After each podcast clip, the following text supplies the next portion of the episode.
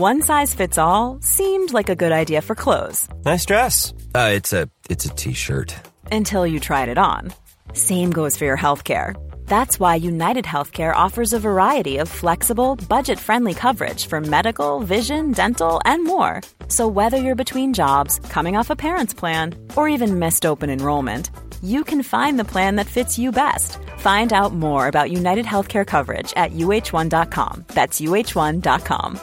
Many of us have those stubborn pounds that seem impossible to lose, no matter how good we eat or how hard we work out. My solution is PlushCare PlushCare is a leading telehealth provider with doctors who are there for you day and night to partner with you in your weight loss journey. They can prescribe FDA-approved weight loss medications like Wegovy and Zepbound for those who qualify. Plus, they accept most insurance plans. To get started, visit plushcare.com slash weight loss. That's plushcare.com slash weight loss. Quality sleep is essential. That's why the Sleep Number Smart Bed is designed for your ever-evolving sleep needs. Need a bed that's firmer or softer on either side? Helps you sleep at a comfortable temperature? Sleep Number Smart Beds let you individualize your comfort so you sleep better together. JD Power ranks Sleep Number number 1 in customer satisfaction with mattresses purchased in-store. And now, save 50% on the Sleep Number limited edition Smart Bed for a limited time. For JD Power 2023 award information, visit jdpower.com/awards. Only at a Sleep Number store or sleepnumber.com.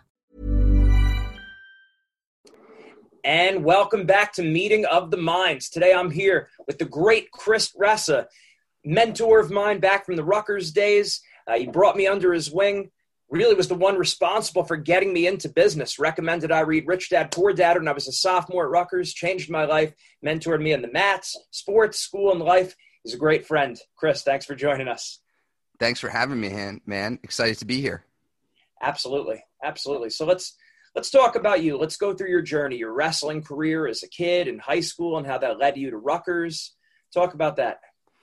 Uh yeah so and and and i'll try to give a little bit from a mindset perspective. So you know growing up in a, in a pretty blue collar town where, where sports were pretty important to the community i ended up um, growing up playing wrestling playing football and baseball. I got to high school.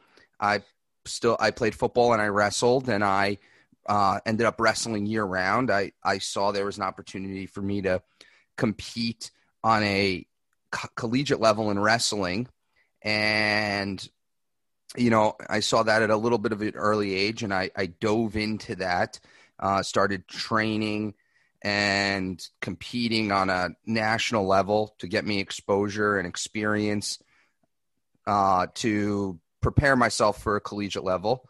Uh, that took me to Rutgers where i competed uh, with you, and we were teammates. And that that's on a high level. Um, where I was, we can get into a little more granular if you want, but on a high level, that's what took me there. You know, I by mistake ended up on the match. Someone on a football field said you should try wrestling. They were recruiting people for wrestling.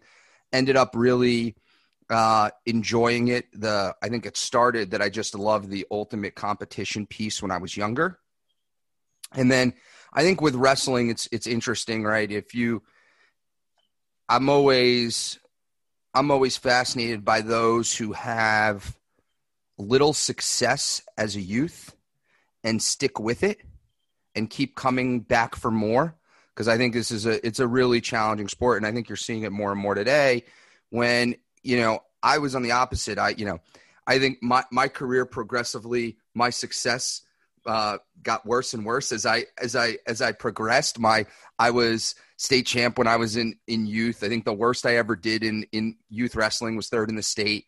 Uh, got to high school. I, I made the state finals. I was state runner up, but only once.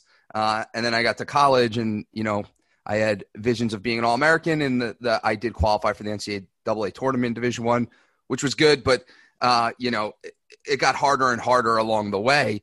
Um, so I am fascinated by those who actually, you know, struggle as a youth and but continue to keep coming back and trying to get better. Um, and I always wonder, like, if you know, what would have happened if I was in third grade if I was, you know, five and thirty instead of thirty and five, what what where where would that have taken me? So uh, when I can tell you in high school when I took second in the state, you know, for my career, for everything, that was probably the greatest thing that happened to me. I think I, you know, I'm nowhere where I want to be uh, from um, a professional life.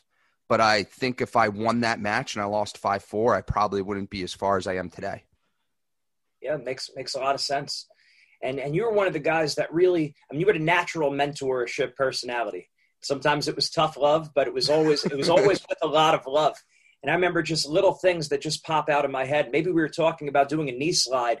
You, we were talking about Coach Cassidy, and you were just saying, "You just got to do it. You just friggin' do it." Right. Yeah. So sometimes we overcomplicate things by trying to break it down. And of course, there's a time for analysis, but sometimes you just got to do it. Yeah, sometimes you just got to do it uh, for sure.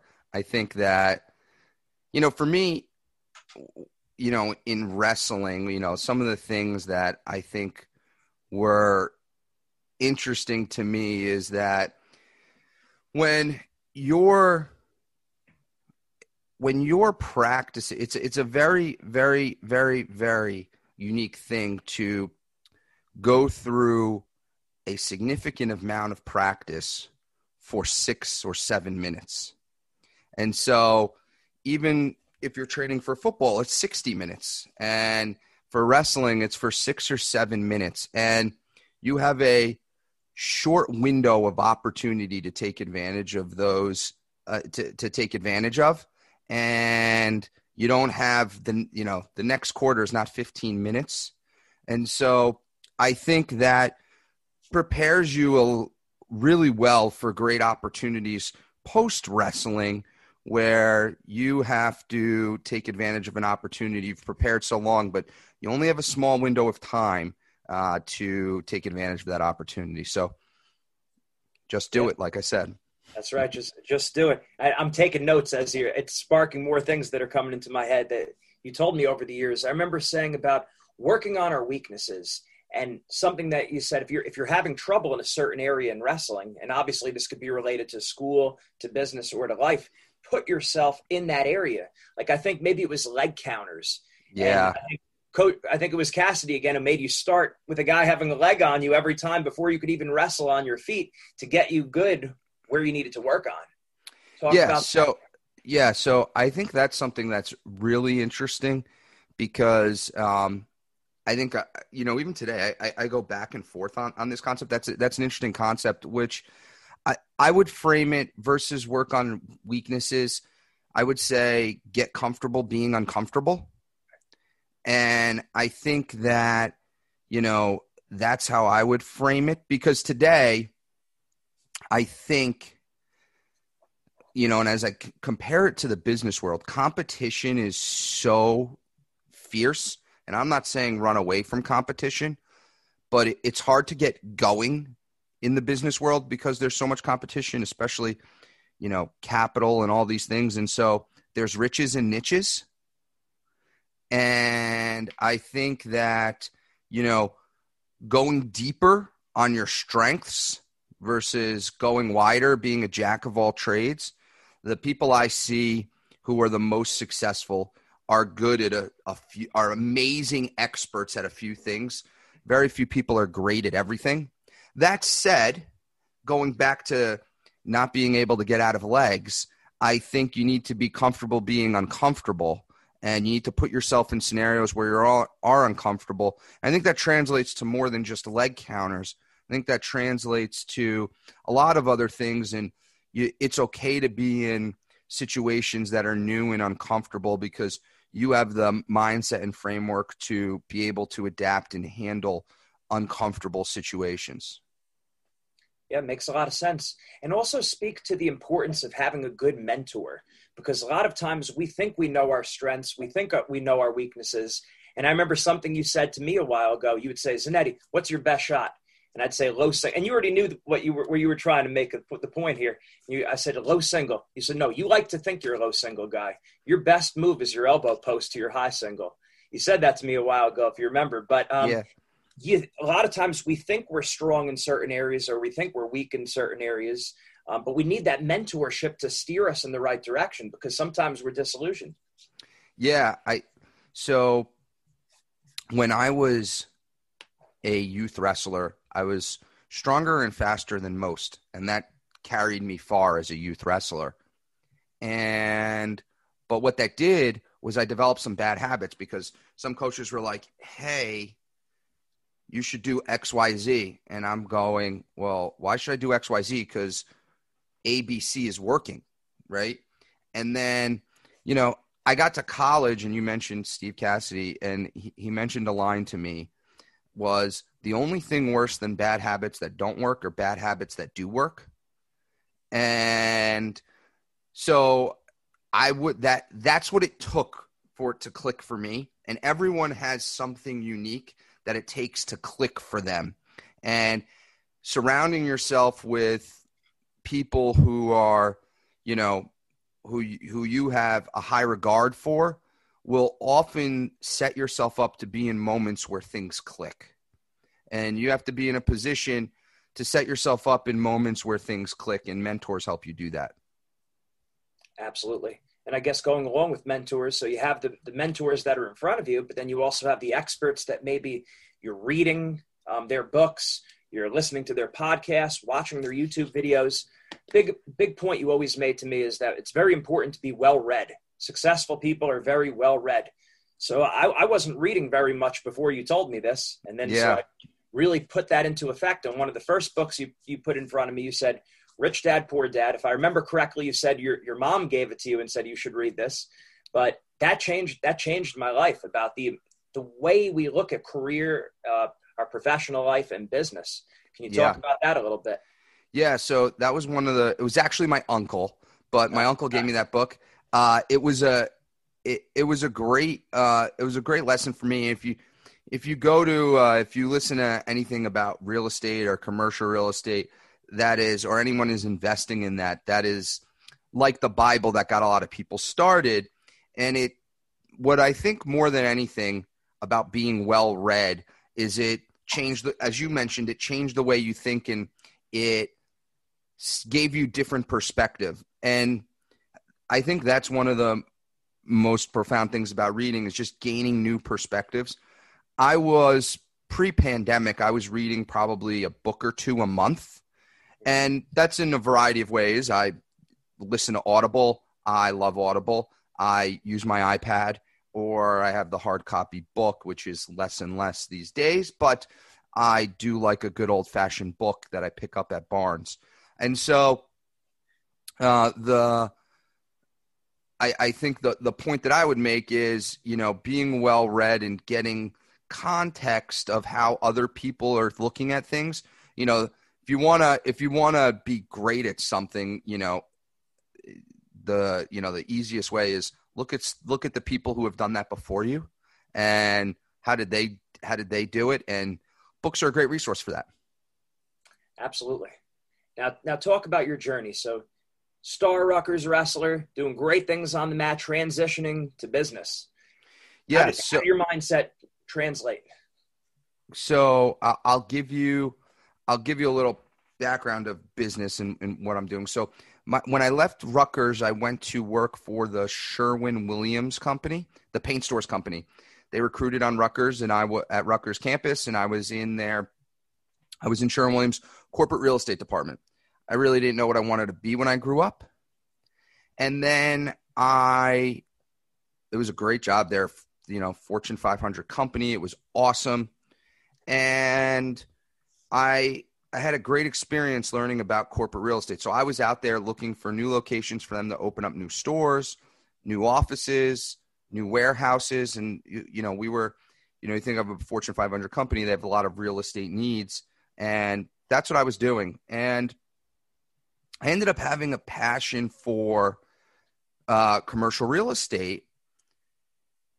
And one of the attorneys there, you mentioned mentors, and one of the attorneys there, uh, one time, and you know, I didn't spend a lot of time with him, but he, you know, we were at lunch one day, and you know, I like passing by, and I like kind of was griping to him about I got a perfect score on my annual review, and I, you know, I was unhappy with the raise.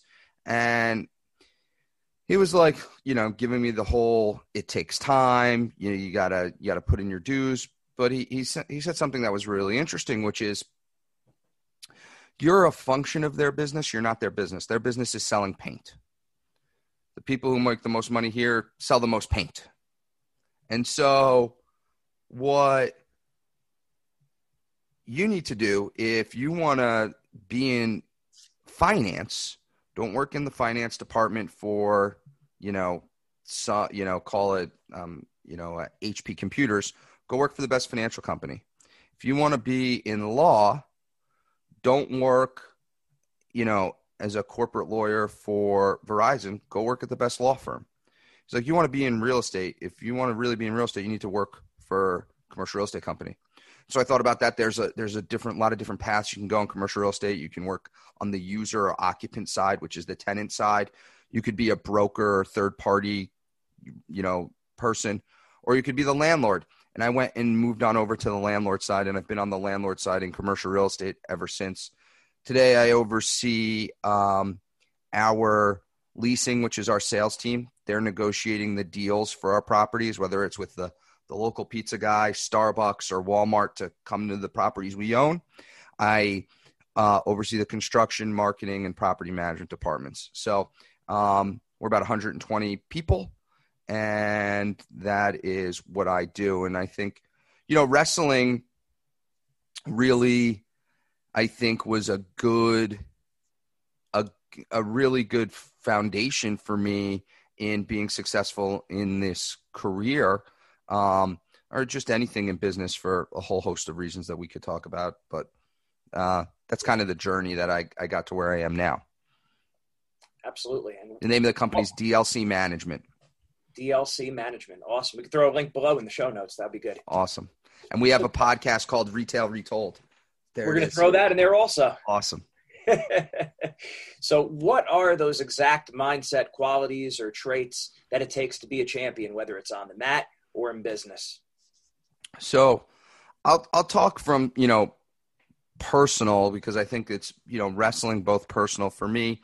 You know, I often so over the course of time I've I've interviewed a significant amount of um, people, both at you know from the C-suite down to entry level, and I'm always looking and asking them and seeing if they have the self awareness of what their differentiators are. And I'll often caveat that question like, you know, what what you know of what makes you unique or what is your differentiator to and don't give me the surface level which is you're a hard worker you're really smart you're honest and loyal because if we hired based on those every single person who came through the door would get hired because everyone says they're a hard worker they're honest they're loyal they're all this and by the way, if someone says they're a hard worker, I often say, can you define that for me? Because how do you define hard work versus the other 50 people interviewing who also said they're hard workers?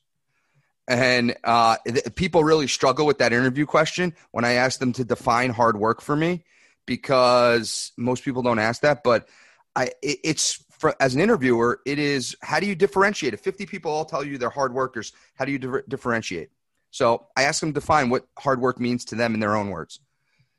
Anyway, so if we get all those traits out, you know, what makes you unique? And so if I were, you know, answering that, I think some of the things that have helped me in business were, you know, high tolerance for stress. It's not always lollipops and rainbows.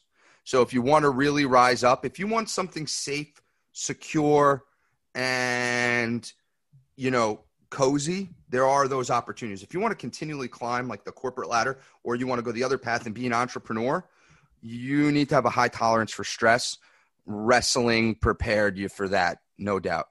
Uh, you need to, and I and I say this a lot, not survive under pressure. You need to be able to thrive under pressure, right? When you know when there's you gotta you gotta like this scenario when you're down by three, you're you're on bottom, and there's 47 seconds left on the clock. You gotta you gotta crave that, right? A lot of people don't crave that, and um, and in the business world, I don't care how successful you are, you find yourself in that down by three, 47 seconds left on bottom often. And you have to be able to handle that. So I, if I were going to put anything more than anything, it's, you know, since you spent so much time being, you know, uncomfortable, right? And getting comfortable being uncomfortable, I think it really prepped me for that. I think all the things that people talk about about wrestling and, and the relation, discipline, work ethic, those are all true. But if I were to put point to any one that I think is unique that I don't hear spoken about that much, I would say tolerance for stress and, you know, the ability to thrive under pressure versus, you know, survive in pressure. Makes sense. Now, what are some of the biggest mental mistakes or just perspective that people have that that is just off when they're when they're making their career transitioning into business? um, mental mistakes. Good question. Um, or misconceptions they might have, a perspective that needs an adjustment. If you're mentoring someone, what what things would you tell them to? So I, I, so I'll, I'll I'll I'll go to both avenues. So I really think there's like two areas you can go and be an entrepreneur in yourself, or you can climb the corporate ladder. And I went that route, notwithstanding Robert Kiyosaki's book, and I have some investments that are passive and whatnot, like that book taught. But uh, I would say the following: in the corporate world, there is I there's three really three ways that you can climb the corporate ladder. You're either the smartest person in the room, you're the hardest worker in the room, or you know somebody who helped you get through in the room. And so, you know, I didn't go to an Ivy League school where my dad was knew everyone on Wall Street and helped me get there. I realized real quick I was dealing with a lot of smart people. There's not a lot of, you know, I was rarely the smartest in the room. And so I better figure out what it means to work hard and start working hard. And so if I were to say to anybody, like, you know, that all the politics and all the that go on in corporate America, all the, you know, this degree and that degree, if I were to bucket into three things, the people I see, they're either the hardest worker, the smartest one, or they know a lot of people that helped them along the way, good or bad. All right. So let's say we're not the smartest. How do how do we work on that hard that hardest working part and the networking part? So I would say when people ask me the the two things that got me the the you know propelled my career and where I used hard work to get me there were um, you mentioned one, which was networking and reading. So I think that um, those two things were the two things that got me along the way. So in when I first moved from Sherwin Williams to the landlord side, and these were the old days, every morning, anything that had to do with commercial real estate in the Wall Street Journal, I had cut out that article and I had put it in a binder. And what I was, and I would do what I was call active learning, not passive learning. So, like, I saw a term in there that I had no clue. I go look up that term. What did it mean? And then that would take me down a tangent in learning. And so, at a very quick pace, I was able to maybe I wasn't the smartest in the room, but I was knowledgeable. I knew what was going on and I had context and I could understand and you know and my opinion was respected and so I would tell you be well read. Uh, that helped me tremendously. And then the second thing on networking, you know, there's a I, I, I think, you know, whether that's from mentors, people in the business world to get business. Um, connecting with others is, you know, critically important.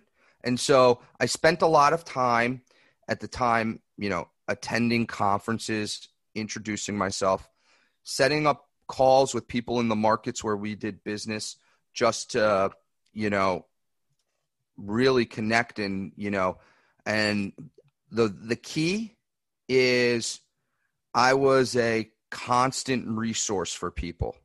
So, I, and I still do some of this today. So, if, you know, no strings attached, if, you know, I might send in, you know, after a conversation and someone was talking about XYZ and I saw an article, send that article, not ask for business, but send that article, say, hey, we were talking about this. I thought you think you might thought this was interesting. Um, so constantly doing things where I could add value and trying to stand out. You know, I send a lot of a lot of follow up emails today.